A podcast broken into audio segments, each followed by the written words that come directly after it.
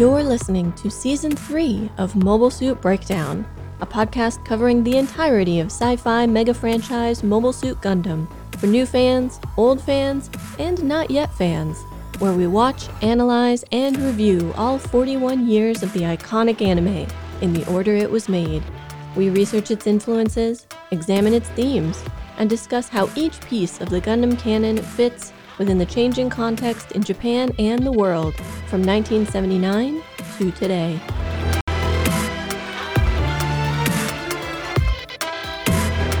This is episode 3.39 Panic at the Theme Park. And we are your hosts. I'm Tom, a lifelong Gundam fan, and I know that Tiger Baum Colony is kind of bizarre, but it doesn't even come close to topping Texas Colony, so I think we all just need to accept that the Universal Century is and always has been full of weird themed colonies. And I'm Nina, new to Double Zeta and slowly going mad as the construction outside MSB Studios continues. This is week three, week four? I think three. But I they're also obviously not even close to done yet, so. Mobile Suit Breakdown is made possible by the support of 451 patrons and subscribers. Thank you all, and special thanks go out to our newest supporters Cal, David R., and JWT. This podcast would not be possible without your support. Help keep us ad-free by becoming a patron today at gundampodcast.com slash patreon, a subscriber at subscribestar.com slash Gundam Podcast, or making a one-time payment on our Ko-fi page, ko-fi.com slash Gundam Podcast. Next week, June 19th, 2021, there will be no new episode as we are taking some long delayed family time. This will be our last break of season 3, and when we return, we will be covering the beginning of the end of Mobile Suit Gundam Double Zeta. But this week we are covering episode 41, Rasara's Life, or Rasara no Inochi. This episode originally aired on December 13th, 1986. It was written by Endo Akinori and directed by Kunihisa Sugishima, with storyboards by Takizawa Toshifumi. For our research this week, I think the big picture story in Zeta and Double Zeta was inspired by the tale of the Heike, and it's about time for me to start explaining why. Those of you who have seen the episode might be asking, will there be a eulogy this week? And the answer is no. The show didn't earn it. This is a new rule I'm instituting in order to punish the show for engaging in catastrophic, not earning it behavior. So, instead, it's a new episode of Radio Free Shangri La. Alice Computesworth and her mysterious ally, the man who looks suspiciously like Hector Pariah, depart for Dublin and Beach Mansion. But at that very moment, elsewhere in the presidential palace, Strobe Flanagan and the Space Squire Zabibi are looking for someone else who looks just like Hector Pariah. And that man is. Hector Pariah himself! Are you sure it was all right for us to leave Alice alone? That butler looked like quite the shady fellow. Zabibi. Ah, just a moment. Let me turn on my new and improved Universal Translation earpiece. Now, what was that? Zabibi. We're in more trouble than Alice is. The attack during the party disrupted the precarious alignment of the realities. If we don't find a way back to the League of Free Planets soon, we'll be trapped on this side of the dimensional membrane. And then there will be no one to stop Admiral Evil from destroying Thride Z and killing Mac and Harm. Zabibi, we've got to find a way back. But how? If my theory is correct, it was the confluence of parties that inadvertently created this collision of realities in the first place. To get back, we just need to find something else that exists across multiple realities. If I attune a Psycommer to the vibrations from its spatiotemporal waves, then I can manipulate the Zabanovsky particle lattice and open a wormhole back home. Ha! Brilliant! In theory, at least. But how are we supposed to know if something in this dimension also exists in the League of Free Planets? Wait, of course! That man who came to warn Alice, Bethany and the butler recognized him. Almost as if he were a transdimensional duplicate of someone from their reality. Oh, but what if he was merely a body double? Wait, do you hear that? Oh. There it is again! Like a giraffe in the night. It's coming from the humidor.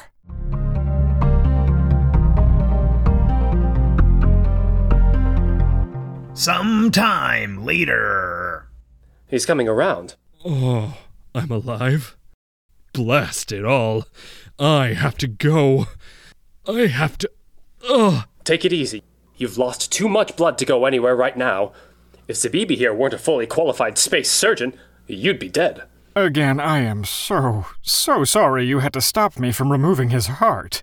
I did not realize you humans only had one. What did he say? Nothing, don't worry about it. It's shoddy design. What are you supposed to do if the heart fails unexpectedly? Ah, what my friend is saying is that we encountered someone who looks just like you, and we were wondering if you knew which dimension he's from. At least your brains are redundant. Right? Which dimension? Uh, this one? You mean he's not your dimensionally transplaced doppelganger? Is he just a body double? No, that's got to be. my twin brother. He works for the Federation's foreign ministry. He recruited me and Alice to. to. To steal the compute's worth fortune from Bethany?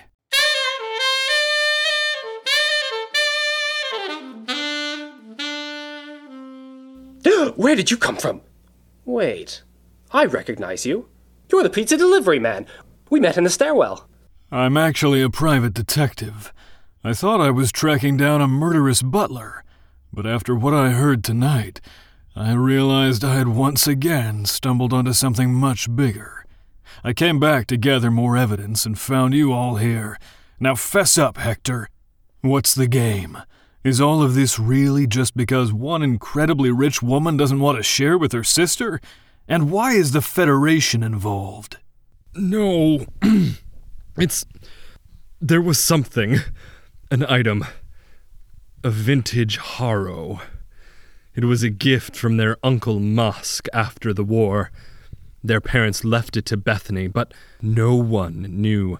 It had something hidden in it. A secret far more valuable and dangerous than all the rest of the compute's worth fortune combined. When my brother learned about it, he sent me to seduce Bethany. I was to win her trust and retrieve the harrow, but I couldn't find it. And then I got caught up in the Grips conflict. So when Alice returned from our mission, he recruited her too. He got in touch when she was being debriefed, told her about the clause in the will, said the best way to get the harrow was just to take Bethany's whole inheritance. But what's in the harrow? What could be worth all of this? Maybe it's an old Federation document that reveals the whole premise of the government is a sham. I don't think so, but. Oh, I don't know. I don't think Alice does either. But whatever it is, it's important. Important enough that Alice and my brother will do anything to get it.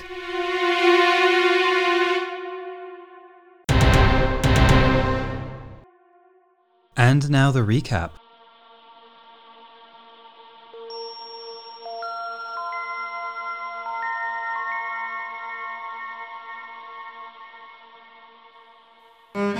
After the recent kidnap, escape, and encounter with Haman in Tiger Baum Colony, the Nahel Argama crew is tense. Should Judau confront Haman? Why did she go to all this trouble to find him? What should they do now? Sarasa blames Haman and her aura for creating this atmosphere of suspicion and distrust. She and Rasara have been trying to shield the crew, but Rasara is weakening, and so Sarasa plans to sneak off alone to try to talk to Haman again. So shaky she can barely walk down a hall, Rasara still insists on coming along, and they become a group of three when Mondo spots them leaving. When the others notice that the three of them are gone, they fear that they've been captured, and Judau, Roux, Elle, and Lunan go looking. In the colony, Stampa tries to make up for the kidnapping by groveling to Haman, prostrating himself on the ground and offering to deal with the Nahel Argama and its crew himself. The city is bustling, its brightly lit streets thronged with vendors and shoppers, and Sarasa, Rasara, and Mondo weave their way through the crowds until they find themselves unexpectedly surrounded by a group of Stampa's men. Mondo has to barrel through one of them to clear a path, and the three of them run pell mell away from their would be captors. They manage to hide down an alley and stop to catch their breath by the side of the water, but their relief is short lived. The water boils and bubbles, and a Zagok emerges, piloted by Stampa. He chases them, trying to stomp Mondo underfoot and reducing the streets and sidewalks to rubble in the process. Staggering, Mondo trips and falls to the ground.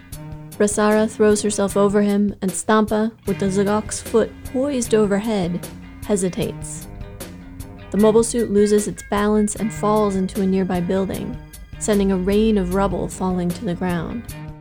Rasara is hit. Stampa flees, and their friends from the Nahel Argama arrive, but it's too late to do anything for Rasara. She dies in her sister's arms, Mondo crying over her, and Judau runs off by himself to confront Haman for her part in this. He finds her at the top of the broad staircase at the entrance to Stampa's mansion and grounds.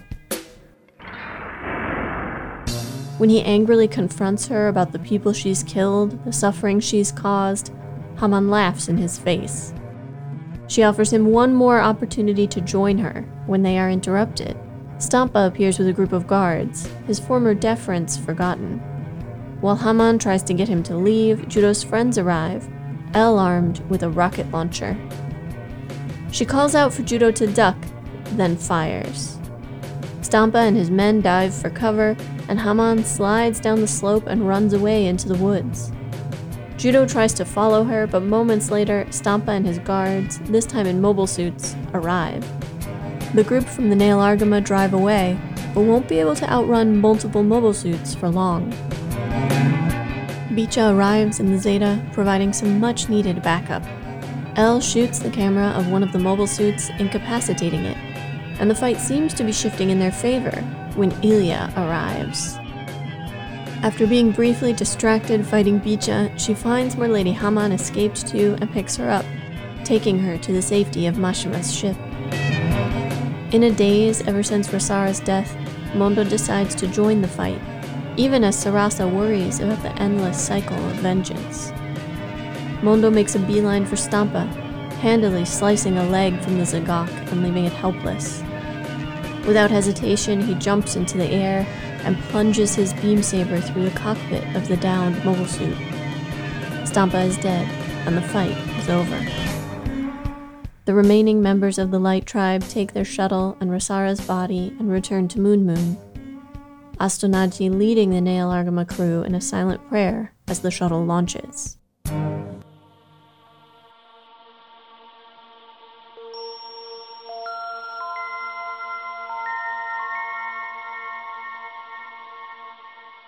I think it's really unfair to the prior episode that people refer to these as the Tiger Baum episodes, because while they do both take place in Tiger Baum and feature the same cast of characters, they are really different episodes.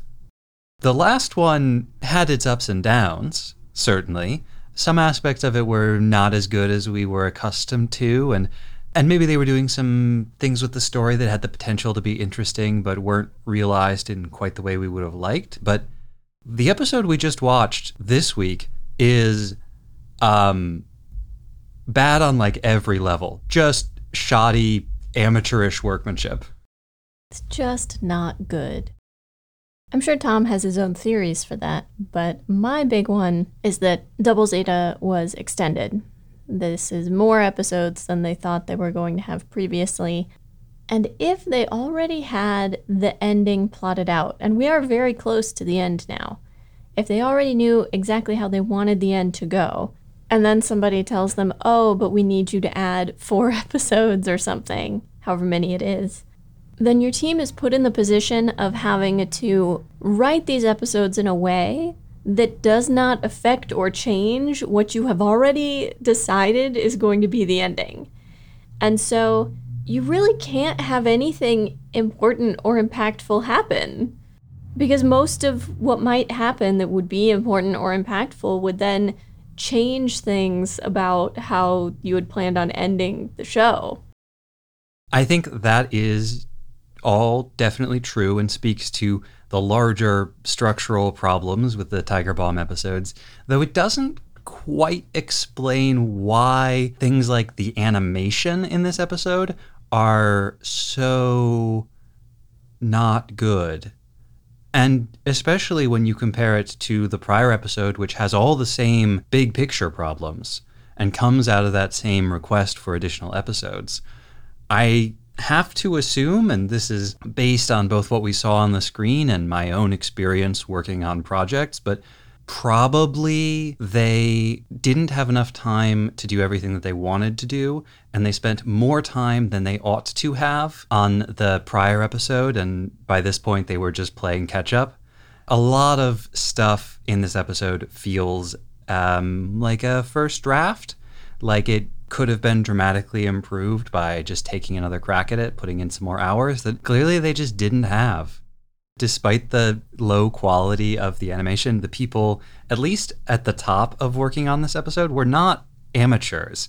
They're all experienced, veteran Double Zeta and Zeta people. It was written by Endo. It was directed by Sugishima. The storyboards were done by Takizawa Toshifumi, who was the director of Dirty Pair. Like, these are really good animators getting crunched on this episode. The one person who actually was new to their job and might have borne the brunt of the responsibility for how this episode turned out was the animation director. Uh, that was Ozone Masami. At least if the Anime News Network credits are correct, this was Ozone's first time as an animation director. But don't hold this kind of rough start against him, because in just a couple of years, he's going to be the animation director for an episode of Giant Robo, which is one of anime's like best looking projects ever. Oh man, yeah, Giant Robo is incredible.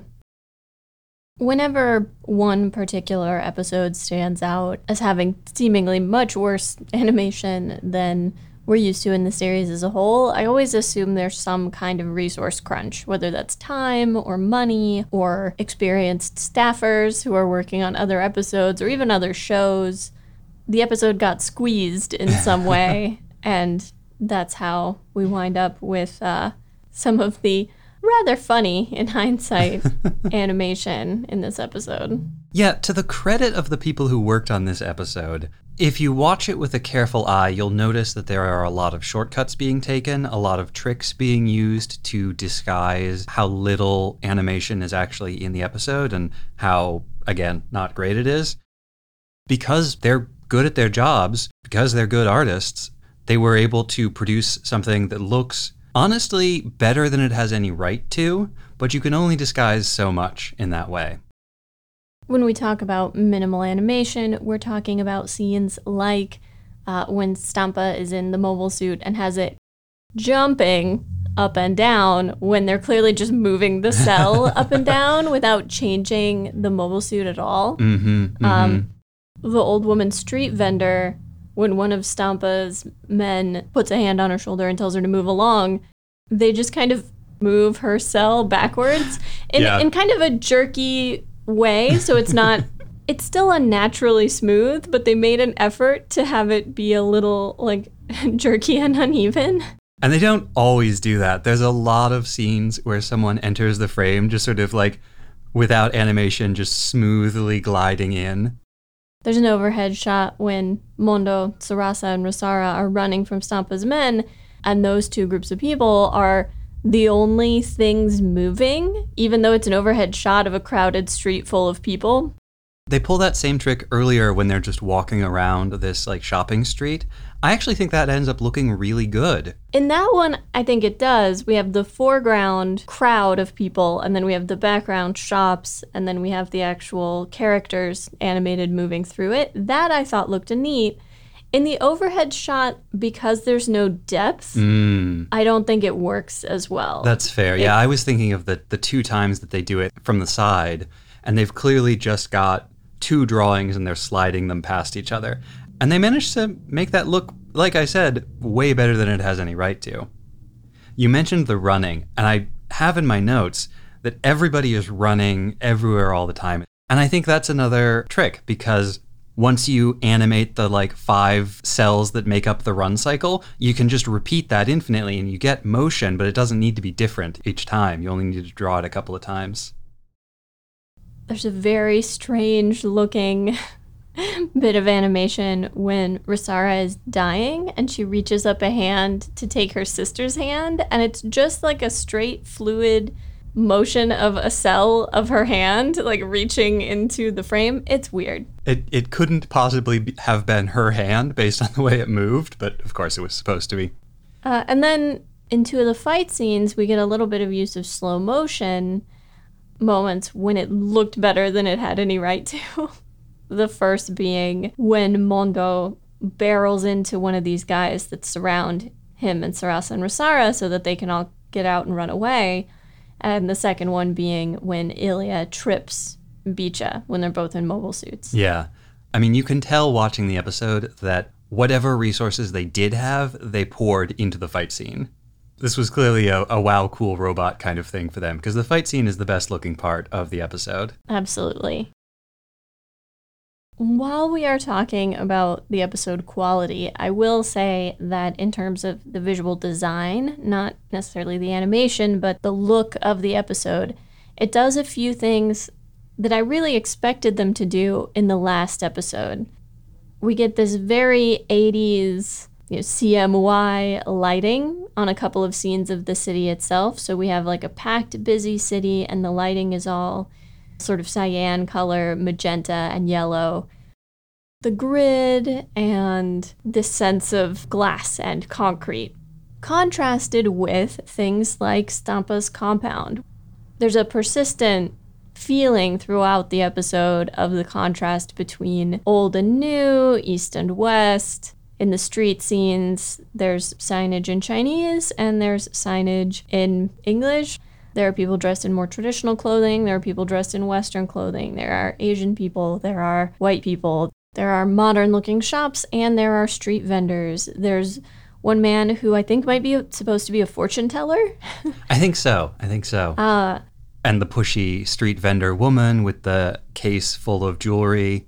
Yeah, it feels vibrant, it feels alive. We get a good sense of the relationship between Stampa and the city. He describes it as his garden, and we see on the streets that his private security forces, his thugs, basically run the colony, but not seemingly in any kind of official way. that was one of the few high points. one of the, one of the bits I actually liked about this episode. Yeah, we need to especially call out the good bits, uh, since they were kind of few and far between, but let's acknowledge them where they are. There's one really funny bit in the episode. There's a bunch of parts that are supposed to be funny, clearly, and don't work. But the one that really does work is when Stampa is in the Zagok and he's about to stomp on Mondo. Rasara throws herself across Mondo, which is dumb, and we'll talk about that in the bad parts of the episode. But uh, Stampa, seeing this pretty girl in the path of his attack, immediately freezes, but because he's frozen in the middle of lifting up his foot to stomp, the Zagok counterbalances backwards and starts falling over. And it's, it's really his- funny. He loses his balance and starts to crash into a building next to him. And they give Elle a rocket launcher. I thought that was a great touch. Elle should have a rocket launcher in every episode. That is good, but I feel like we should talk about Rasara now that you brought her up. Yeah, I mean the that one good bit does transition immediately into what I would say is the low point of the episode. First, there's the fact that if someone was being stepped on by a mobile suit, another person between them and the mobile suit is almost certainly not going to do any good. Just the dumbest thing in the world. She may have been providing psychic protection for the group for a while now, and we'll get to that later. but uh, there's no indication that she's capable of physically shielding anybody. And then some rubble falls, and I think we're meant to think that some of it hits her, even though It very clearly obviously, on screen, in a wide shot, does not hit her. Right, It doesn't even land near her. It does not appear to be anywhere near her. it's got to be at least two meters away, and Mondo is completely unharmed. There's no blood, no cuts, no bruises on her when we do see her, even though everyone is looking like, oh gosh, she's mortally wounded. Uh, I just, um, it's a shame. I've mentioned on the podcast before, I consider myself very sensitive. I cry easily. I'm easy for tragedy, right? It it's not hard for a story to make me feel that something is tragic and to make me feel sad about it. And I felt nothing here. I felt a lot of things, all of them anger, and all of them directed at the people who put this episode together. I just felt a little bored, honestly. There's that bit at the at the very end after she tells her sister, "Sister, look after the Light Tribe," and after we've been distracted from what they clearly want to be a solemn and sad scene by the weird arm movement, uh, and then she's like, "Mondo, I." dies before she can finish whatever it was she was going to say to him. And it's the oldest, tropiest, most uh, baldly manipulative thing that they could have done there. And it it's so bad. And I just, ugh, like, okay, another person got killed kind of pointlessly. Shrugging motion. All right, I'm going to lose my cool for a second here, okay? are we all ready for this? We do not need any more motivational deaths. We do not need another one. We have had too many already. No one needed to be motivated here. Mondo was already motivated. Judau was already motivated. Sarasa was motivated. Everybody was already motivated. We did not need more motivation. No one needed to die. No one needed to throw themselves in the way of this stupid foot. We have evolved past the need for motivational deaths. Stop it! Come up with something new! Come up with something interesting! Girls do not exist just so they can die! well, that's a relief. I'm gonna get my cool back. Okay.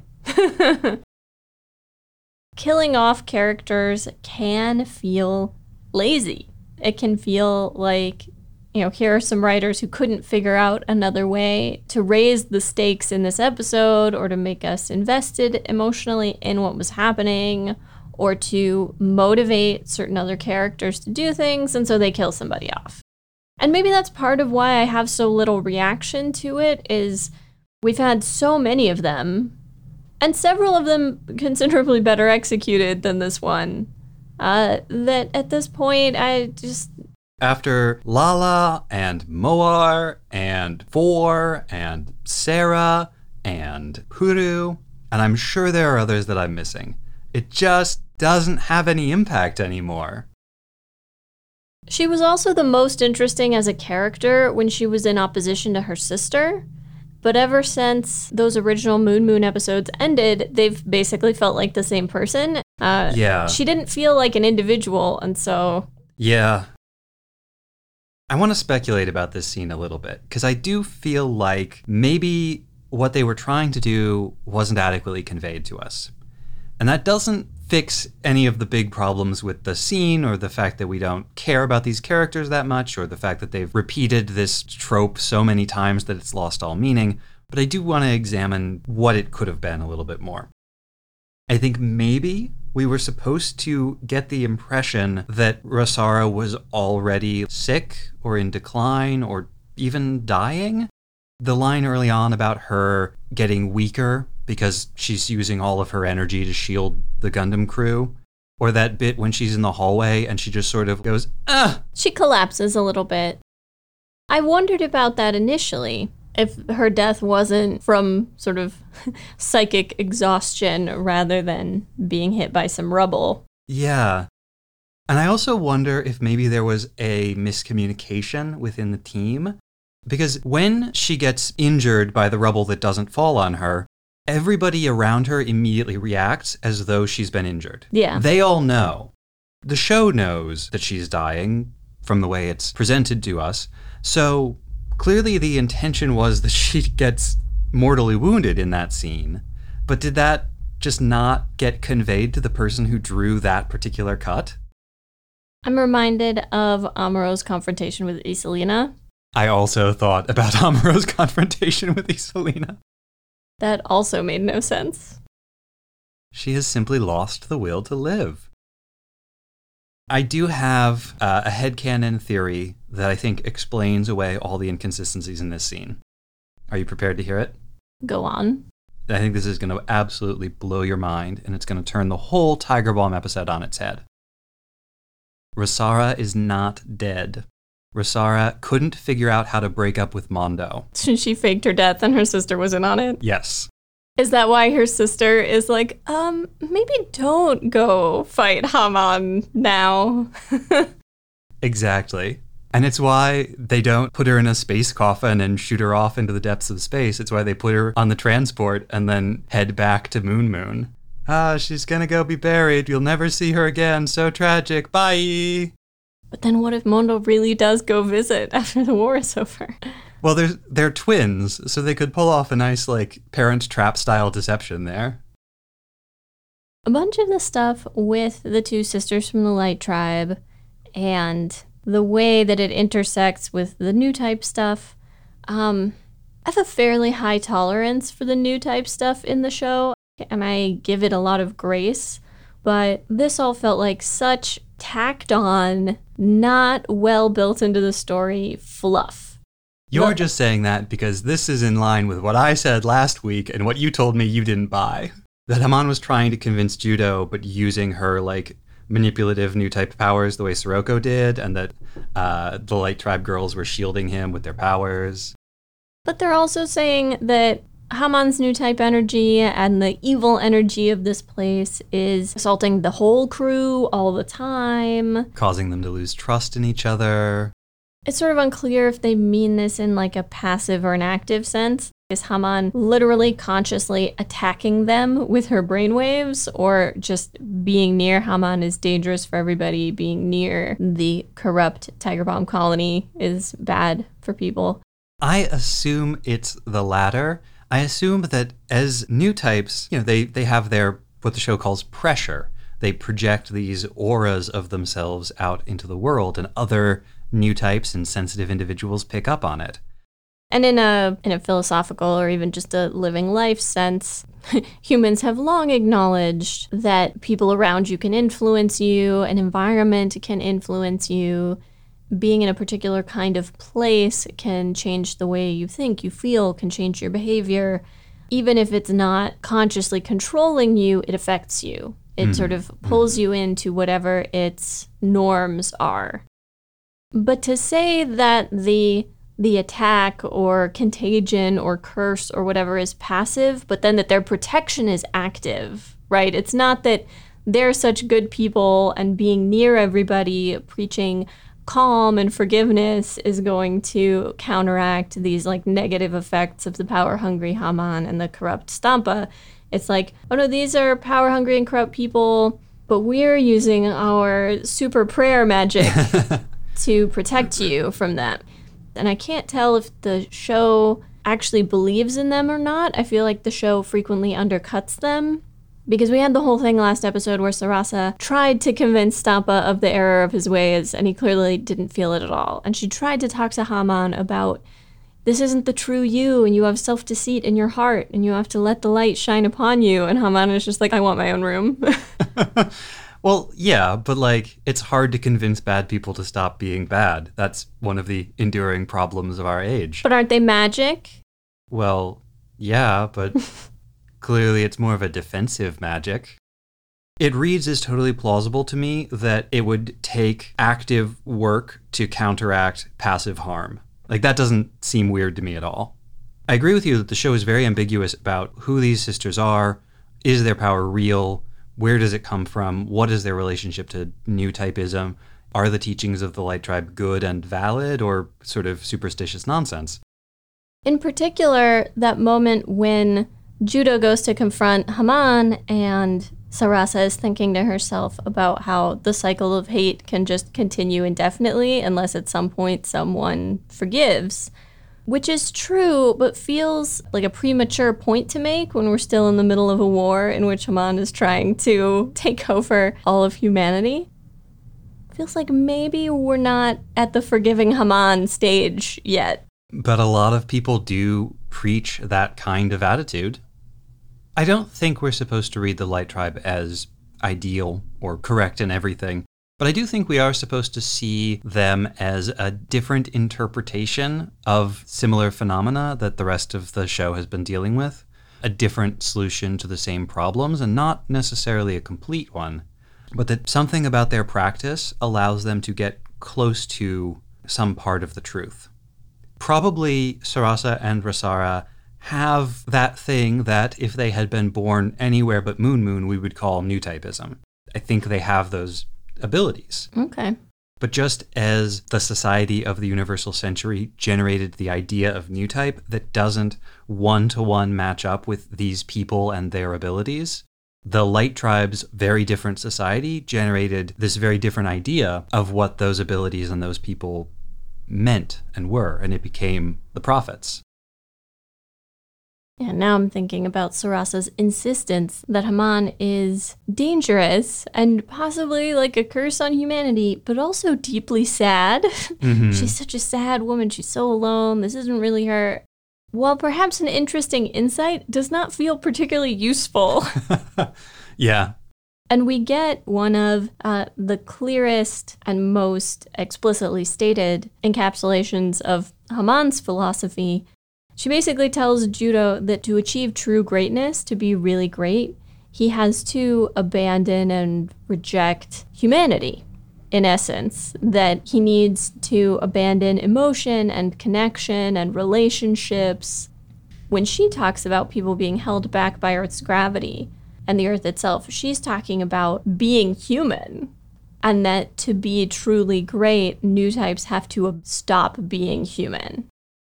For that and other reasons, this conversation between Judau and Haman strongly reminded me of the confrontation between Char and Amuro in A Baoa Qu at the end of First Gundam. Char very much appears to be trying to convince Amuro to join him in some kind of new type supremacist endeavor. This is a, a similar pitch from Haman, although, in her case, aided by her powerful, almost magical aura. She's basically saying, you need to be isolated in order to be free. And that his conception of morality and that she does anything wrong when she kills people is, to her, part of what's holding him back. I read it as having more to do with his personal, powerful, emotional response to the suffering of these individual people. He cares so much about what happened to Rasara and to Mondo and to Lena, and Haman doesn't even know who they are. They're as insignificant to her as insects, as everyone else is. And part of the reason that I really am glad that they made the shift from Kamille to Judau in Double Zeta, as much as I love Kamille as a character, is that Kamille was always very isolated. Kamille was a lot like Haman in a lot of ways. And so having a clash between the two of them wouldn't represent the same clash of ideals that seeing Judau, who is by far the most interconnected of all the Gundam protagonists so far, fighting against Haman, the most truly isolated antagonist. They're almost the platonic ideals of their respective positions, and we are racing towards seeing the two of them clash. So that was good, even if we don't completely agree on uh, our interpretations of it. There's also a nice little bit of characterization when Haman throws a coin to the boatman who helped her escape from the park. Extremely Haman energy there. She doesn't actually throw it to him, she throws it generally at him, but onto the deck of his boat so that he has to turn and crouch and pick it up. That just felt very Haman. She doesn't look him in the face. She has no idea who this guy is. Does not really care about the quote unquote little people, despite her professed interest in seeing how the other half lives. Yeah, uh, I thought that was particularly funny since she mostly just saw Stampa's mansion. So if, if she thinks he's the other half, she has a radically skewed idea about life in the Earth sphere. and I suspect this is just a continuity error, but she appears to have abandoned her young companion on Tiger Baum. They make a point of having her, the young woman, be the one to bring out drinks at the beginning of the episode when a presumably terrified Stampa Haloy is prostrating himself in front of Haman. Uh, and then when Haman makes her escape, there's no sign of her young Nope. friend anywhere. Just completely abandoned. And in another moment that felt very disconnected from what's been happening lately, before she leaves, Sarasa points out to Judau again that he and Haman are connected, and he seems surprised by the suggestion. It's like, hang on. Since the first time you encountered Haman, your new type auras have interacted with each other. There's been a strange sort of connection between the two of you since the beginning of this show. How is this surprising to you in any way? Another weird character turn. You had just mentioned how at the beginning of the episode, Stampa is bowing and scraping, prostrating himself. I think both out of terror that Haman is going to punish him, but also out of natural greed. There's a powerful person near him, and he wants to take advantage of that. You may think it looks like Neo Zeon is going to win the war, or at least take over all of Side 3. And this feels like we're just doing Gemon Bajack in Shangri La again, because it's basically the same setup. Gross local rich guy offers to go use his personal kind of janky, kind of old mobile suit to bring in those rambunctious teens, and then he has a comical failure to do so. Very repetitive. But then later in the episode, he interrupts Judau and Haman during the middle of their very tense ideological interaction. And I think the reason that he has to do this is because if nobody interrupted them, they would just keep talking and maybe have some. Maybe get somewhere. Yeah, exactly. uh, but he does interrupt it. But within the story, why does he interrupt it? Why does he decide to turn on Haman when he was clearly so terrified of and like eager to get into the good graces of Haman? Yeah, his indifference to her telling him to butt out of it here uh, felt like bad writing. It was like, hang on, we just had him bowing and scraping 20 minutes ago. What are you doing? Yeah, now he's shown up with a bunch of guards with guns, but he always had those. Nothing has meaningfully changed. Right. Haman was always here with no guards and no protection. Yeah, it's uh it's strange. I'd like to end by talking about a part that I actually thought was very interesting and potentially very good. Though, as with so many parts of a show like this, I think whether or not it's really good sort of hangs in the balance of whether they do anything with it later. So I don't have high hopes. But Yeah, Double Zeta hasn't exactly been the best for that. Mondo killing Stampa Yeah. because he doesn't hesitate. We see a lot of people hesitate. We just saw Judau hesitate to kill Haman. And afterwards, rather than giving us the kinds of emotion that I think we see more often in Gundam, things like sorrow, regret on the negative emotion side, or like exultation or even relief on the positive emotional side, he looks shocked and as though he feels a bit numb, Mm-hmm. as if he's waiting to feel something more and it's not happening. Yeah. He says when he's doing it that it's vengeance for Rasara. Afterwards, he says, I did it. And it's just kind of there. Even when he's leaving, even when he's saying goodbye to Sarasa on the Nahel Argama, the affect is very blunt. And there's an awkwardness between the two of them that feels like it's mostly coming from Mondo. I think he knows that Sarasa would not want him to kill anybody, even Stampa Haloi. Yeah, I thought that was nicely done. I want to talk about him as though he were a person or an actor. Like, Mondo turned in good work this episode, by which I mean that the writer did a good job of writing Mondo, and the animators did a good job of animating him, and his voice actor turned in a really sterling performance. Although I was grossed out by the writing when they first encounter Stampa Oh, in the God. mobile Yeah, suit. that-. And it's it's not like these women don't want you, leave them alone. It's they don't like old guys like you, they like young guys. like me. Right. They're human people and they're standing right there. I think this was supposed to be funny. It wasn't, but it's one of the things that I think was supposed to be funny. It's not The- good banter. The only bit that I thought was supposed to be funny and actually was was when I forget who it is, but somebody yells at Stampa, like, no, stop. Oh, don't attack it's us. It's like, in the, in the Zeta. ah.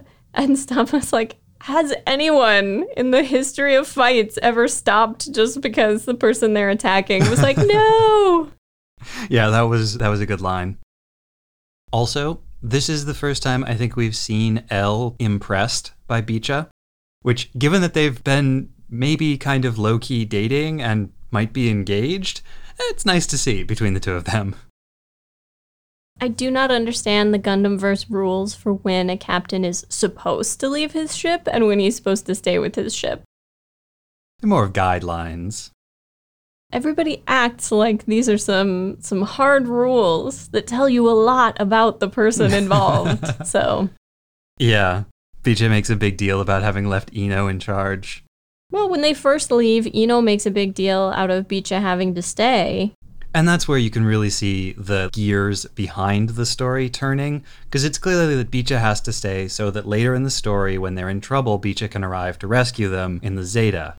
That's the reason to have Beecha there. It's the reason, I think, that Lunan is even in this episode.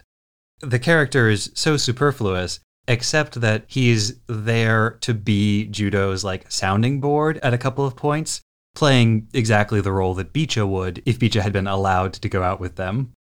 Having Lunan there, but not any of Lunan's friends or his little sister, uh, also felt strange. The whole bit with Lunan and his friends is, I think, emblematic of how this episode just completely drops all of the themes and storylines that were developing in the prior episode.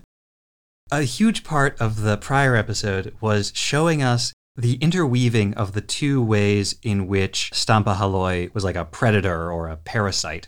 Because he was both economically oppressing this colony and like extracting wealth from high taxes and forcing even children into indentured servitude in probably extremely dangerous conditions on asteroid mines. And also the way he was sexually preying on people, the way he was using his power to force women to satisfy his lusts and that those two were not actually separate parts of his character, but part of the same interwoven tapestry of power and abuse. And that's completely out the window in this episode. The only reference to Stampa being a total creep is that line where he's like, I was going to make you wives number 13 and 14. The kids disappear, Haman's attendant disappears, The more I think about this episode, the more it makes no sense. Why on earth would you deploy a mobile suit and try to stomp these kids to death? I can sort of see sending your gang after them to try to catch them in the street, but why not set some kind of a trap? Why not why not do something smart? I also don't buy that he just happened to be in exactly the right place so that when they ran out onto this pier, having not even intended to be there, but having escaped from Stampa's men, he and his Zagok just happened to be there? Come on. It's funny to think about how, at the time that this was made, probably nobody imagined that 35 years later we'd be sitting here talking about it in such minute detail. Almost certainly not. And when you make a piece of art, when you make something like this, you make it under the conditions that exist in the moment when you're making it. And in this case, that was that they just didn't have the time or maybe the money in order to make the episode that they would have liked to make, that they were capable of making. And yet, the thing continues to exist long after those conditions are no longer relevant. I often feel, as we talk about Gundam, that I really hope uh, the people involved don't actually listen to our podcast because our whole thing is looking critically at the work and talking about things that we like and don't like and why and trying to tease apart what that means. But most of this is stuff I would never tell a creator to their face. I'm not someone who feels some sort of obligation or particular entitlement to tell creators my opinion of their work. If I start reading a book, don't like it and don't finish it, I don't hop on Twitter to tell the author that. I have a lot of respect for the time and the craft and the effort that goes into a work of art, an animation, a show. And we're here talking about them because we like them and because we think they made something important. And, and deserve to be taken seriously. And important doesn't always mean good. And taking it seriously means that we're often going to challenge it and talk about the ways in which we think it doesn't work. And I'm sure many of the people involved didn't like things about this episode, or maybe they have completely different least favorite episodes from the series. Episodes that did not turn out the way they wanted them to for various reasons. You know, no artist is satisfied. And like you said, the things that they don't like are probably going to be very different from the things that we don't like because it's going to be very idiosyncratic to their own experiences of working on it and what they were trying to do. So I hope we didn't come off disrespectful. But this is a bad episode.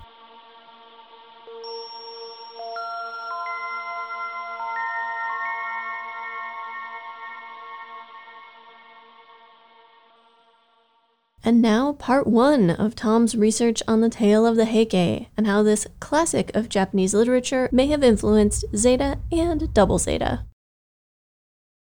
Around the midpoint of this episode, Judau and Sarasa share a brief but deeply meaningful discussion about Haman's nature. Sarasa sees her as a sad figure. Judau describes her in almost supernatural terms, as an embodiment of the resentment carried by all those Zeon diehards exiled into the cold and the dark. Now she has returned, like the ghost of Zeon, bearing that grudge to curse the Earth sphere. This characterization of Haman, which I see as totally consistent with the way she's been portrayed across both Zeta and Double Zeta, reminded me, and not for the first time, of the tale of the Heike, and two exiles whose lives were crucial to that story. Today I'm going to talk about the first of those two an emperor who became a demon. I've mentioned the tale of the Heike before, specifically in episode 2.5 when I talked about the interplay of grief and masculinity as represented in epic literature, and in episode 2.6 when I talked about angry ghosts, including the angry ghosts of the Taira, the warrior clan whose ultimate downfall is the subject of the tale of the Heike but I don't believe I've ever laid out exactly why I think that the tale was a major inspiration for the grand political narrative that plays out across Zeta and Double Zeta. And now that we're racing headlong toward the climax of Double Zeta, perhaps it's time to begin doing that. I just had the light bulb of like, oh, a clan that's trying to take control and then winds out wiped out completely to the last person. Like, that couldn't have anything to do with the Zabis. Who can say, really? I mean, me, obviously, that's what I'm doing, but not today. Today we're starting even before all of that. The Tale of the Heike is a quasi historical epic traditionally sung by roaming bards, playing the biwa, a kind of lute. It was initially compiled sometime after the 1180s, when the real events it recounts took place, but before 1330, when the monk Kenko Yoshida mentioned it in his collection of essays, The Harvest of Leisure, which is, by the way, a great name for a collection of essays from somebody who just sat around writing all day. Various versions of the text have survived, and the most widely read version was compiled by a blind monk in 1371. We can be confident that Gundam Zeta and Double Zeta's creators knew the tale of the Heike. It's a foundational piece of Japan's culture, widely read and frequently adapted. In the introduction to his translation of the tale, Royal Tyler said of it that no work of Japan's classical literature influenced more pervasively the art, literature, and drama of later centuries. Heike is a seminal masterpiece of Japanese culture. Personally, I think that the tale of the Heike inspired Zeta and Double Zeta the same way and almost to the same extent that World War II inspired First Gundam. The tale tells the story of the Genpei War, a civil war that I described as apocalyptic back in episode 2.5, and for good reason. This war brought the nearly 400 year long Heian era to its close and inaugurated the Kamakura Bakufu, the first shogunate to rule Japan. It marks the end of Japan's classical period and the beginning of the medieval period, in much the same way that the fall of the Western Roman Empire roughly marks the end of the classical period and the beginning of the medieval period in Europe. Like the Gryps conflict and the Neo Zeon War playing out in the shadow of the One Year War, the tale of the Heike and the Genpei War were also the echoes of earlier wars. Although in this case the echo proved far louder than the original sound, so I guess it's more like an echo that triggered an avalanche. I'll work on the metaphor. Before we talk about the war that brought it all tumbling down, though, I do need to set the stage, both for the era and for the players. By the beginning of the Heian era, the Yamato clan, the same family that still holds the chrysanthemum throne of Japan today, had taken control over most of what we would now recognize as Japan. Hokkaido and Okinawa remained totally free from imperial control, and there were remote regions on the main islands of Honshu, Shikoku, and Kyushu still outside the rule of the emperors. In fact, the Heian era began in the middle of a 38 year long war between imperial troops and the Emishi, a distinct ethnic group inhabiting the northern part of Honshu. This war brought most of the Emishi into the empire, but it left a small, independent territory north of the Kitakami River. Even so, by the Heian era, the expansion and consolidation of the empire was mostly over. The Heian era was defined by peace and security for the empire, which is appropriate since the name Heian means peace or tranquility. The imperial court was based in Heian Kyo, modern Kyoto, which they built in imitation of the Chinese Tang capital. Japan had long looked to nearby Tang China for trade, culture, literature, philosophy, and as a model for how to run a centralized government. The Yamato Emperor's Ritsuryo Code was adapted directly from the Tang administration. But by the beginning of the Heian period, the Tang dynasty was in decline and then, around the year 900, it collapsed. Provincial warrior elites rebelled.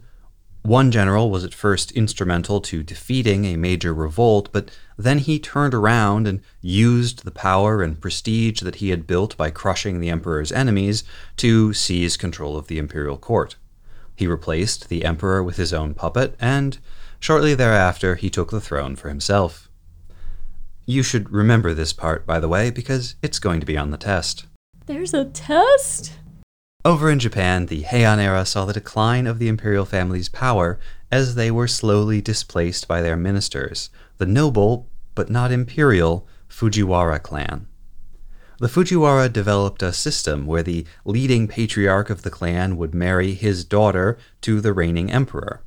Then, once a son was born from that union, the emperor would be forced to retire, and the child, often just a few years old at this point, would be made emperor. Naturally, the Fujiwara leader, who was also the child's maternal grandfather, would rule in his stead as regent. This process would then be repeated once the young emperor reached a sufficient age. After all, old enough to reign in your own right is also old enough to sire your own replacement. Besides consolidating Fujiwara control over a perpetual regency, this practice also produced a growing number of retired former emperors who retained certain powers and privileges and prestige even after abdicating. And these retired emperors were not always pleased with the Fujiwara. Throughout the Heian period, many of them worked to undermine Fujiwara influence and as the Fujiwara declined, the power of the retired emperors advanced. As for what the rule of the Fujiwara regents looked like, well, being a clan of wealthy, noble landowners, they tended to pursue policies that favored wealthy, noble landowners. Central authority declined, and provincial elites accumulated more power, more wealth, and more responsibility. Much of this was through what was called the Shoen estates. Shoen were large agricultural estates that were both legally outside government control and exempt from taxation. The power and extent of the Shoen increased steadily throughout the Heian era. That's never gone badly for anyone. No, no. Here's how it worked Small landowners in the provinces would give their land to a more powerful local landlord in exchange for a share of the produce from the consolidated estate. The landlord would use the wealth brought in by all his new land to make friends among the Fujiwara aristocrats at court. Those court aristocrats would use their connections to the regent to procure judicial and tax exemptions for that landlord's domain. The landlord would then use the wealth that would have gone to pay his taxes to compensate the smaller farmers who gave him their land, to make private payments to the aristocrats who got him the tax exemption, and, of course, to enrich himself. The smaller farmers lost their land, but they dodged their taxes, and they acquired a more powerful patron in the local landlord. The rich got richer, the corrupt aristocrats got more corrupt, and the state starved. Thus, this was a world in which the sovereign was effectively powerless and increasingly impoverished as the taxes were diverted into private pockets. The emperor became a figurehead, overseeing a vast bureaucracy that exercised real, but often inefficient and self interested governance. Much of the actual administration of the state was being handled behind the scenes, originally by the Fujiwara regents, but increasingly by the retired emperors. Though the Heian era was mostly peaceful, that peace was disturbed by a handful of major rebellions in the 10th and 11th centuries. To suppress those rebellions, the emperors relied on the services of two sprawling warrior houses the Taira, also called the Heike, and the Minamoto, also called the Genji. Each house was descended from princes of the imperial family who had been demoted to commoner status. Each of the two main clans was further subdivided based on which emperors had sired which branches of the family tree. These two clans were distributed throughout the provinces, and when the emperor needed them, they would unite to form a force that was somewhere between an army and a family reunion. But eventually, these two offshoots from the Yamato family would turn against each other. And it was all because of an exile's curse coming back to haunt them. Perhaps. In 1141, the Emperor Sutoku was forced to abdicate in favor of his half brother, the two year old Konoe. Sutoku was 22 years old and had reigned since he was four years old.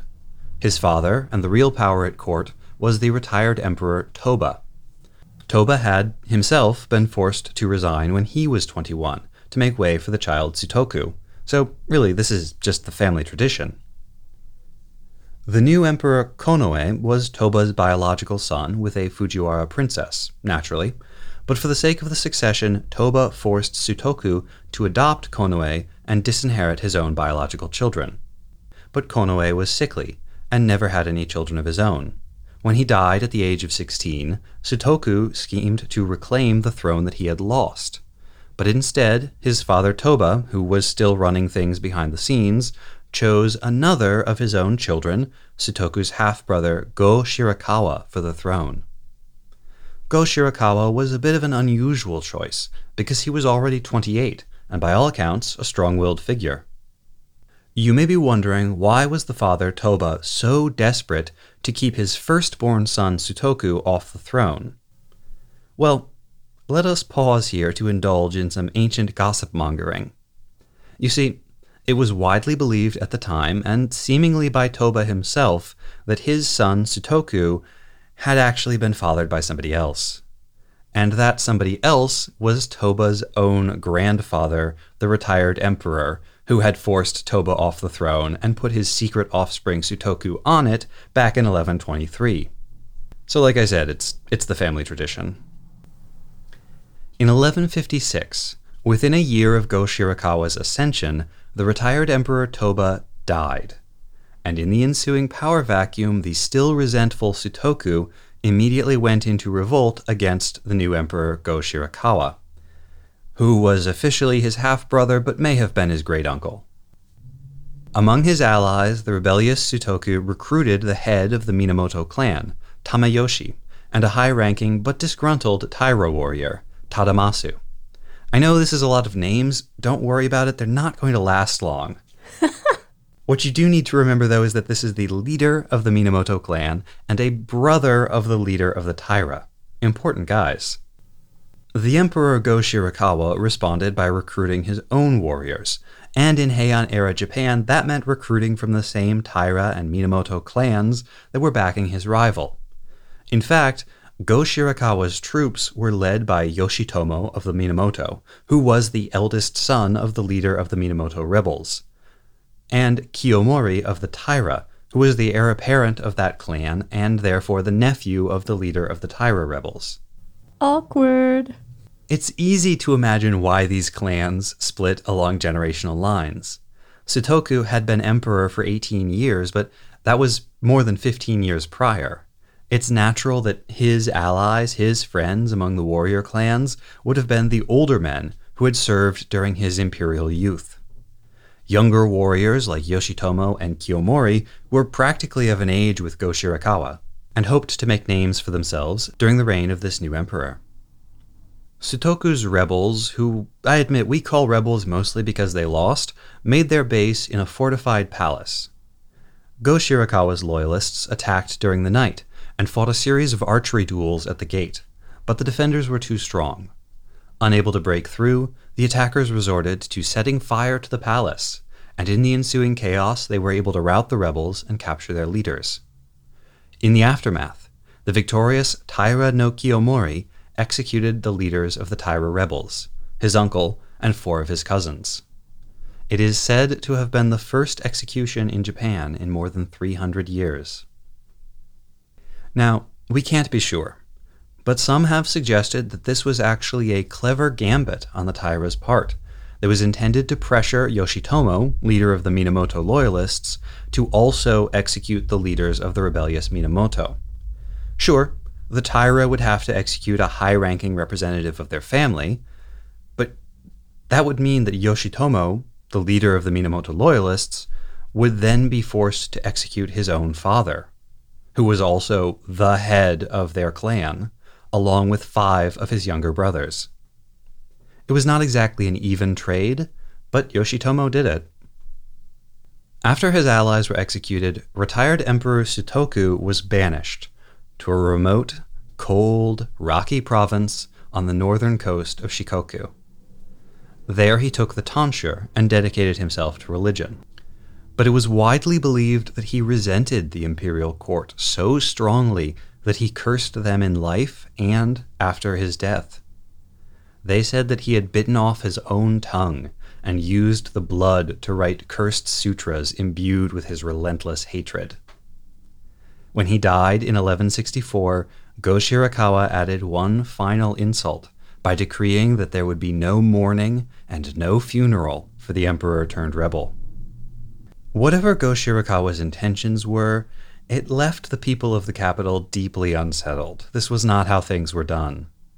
And when things began to go wrong, they whispered that it was Sutoku's angry spirit cursing them.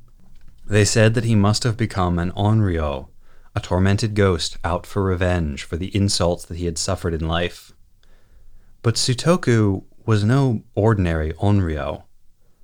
He would become one of the three great onryo, the most powerful of these vengeful ghosts, spreading chaos, causing natural disasters, and turning his enemies against each other, to their mutual ruin.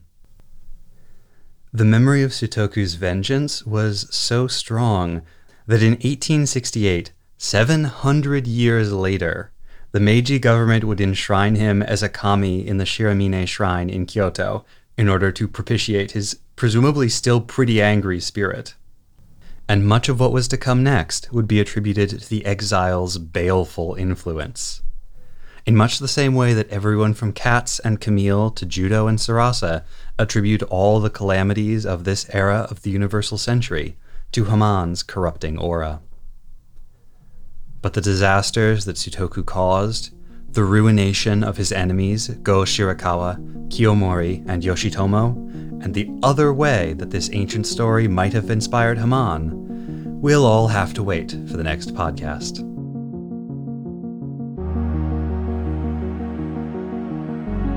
Next time on episode 3.40, Cat Eyed Chara, we cover Mobile Suit Gundam Double Zeta, episode 42, and false homophone? Homonym? Expressions with the same literal meaning but different figurative ones a wife guy. Neo Boobzilla. OSHA violations. cleavage. Nina, that's lewd. They're in a mine. I'm talking about rocks. Drone warfare. Jokes that don't land. Judau has a very different memory of Chara's captivity than I do. And we all know what good intuition means. You will see the battlefield of new types.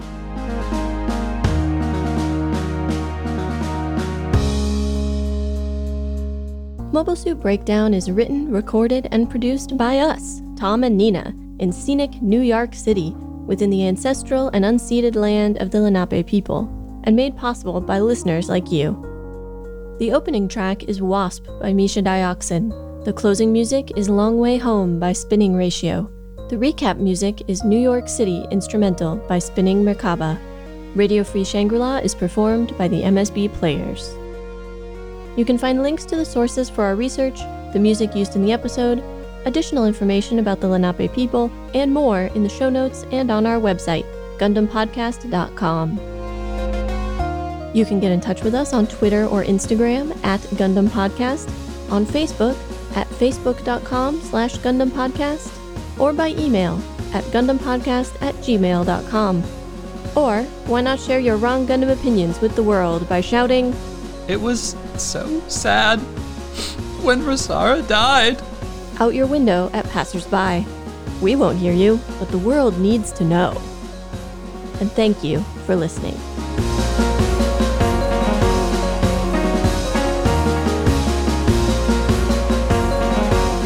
I uh, read an interview with Tomino recently. It's not a recent interview. I want to say it's from like mid 2000s or so.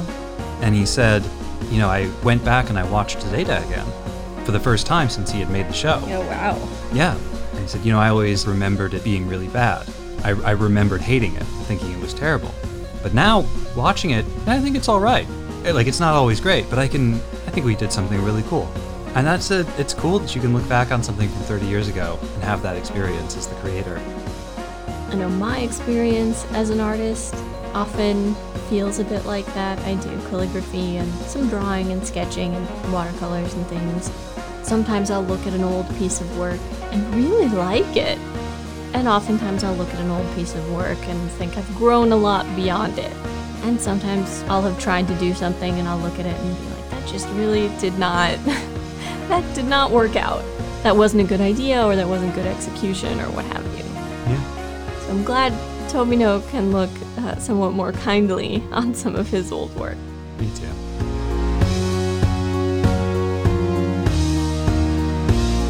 And one more in the style of the Anakin Padme meme. At least your brains are redundant, right?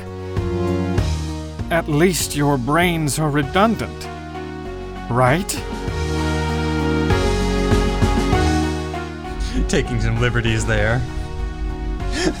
I also I also left out the whole Luna and Judau part Yeah, yeah. because it's pointless, not important. Well, I mean, I get that the story only works if she's hit, right? Yeah. So, I'm cutting that. of course you are. I knew I was forgetting something in my list earlier. A huge part of the prior episode was this interweaving of the two ways in which Gemon is like a parasite. Gemon?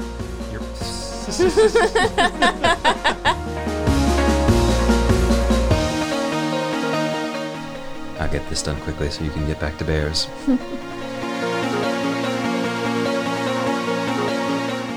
but eventually, these two offshoots from the Yamato family would turn against each other. Let me say that a little more ominously.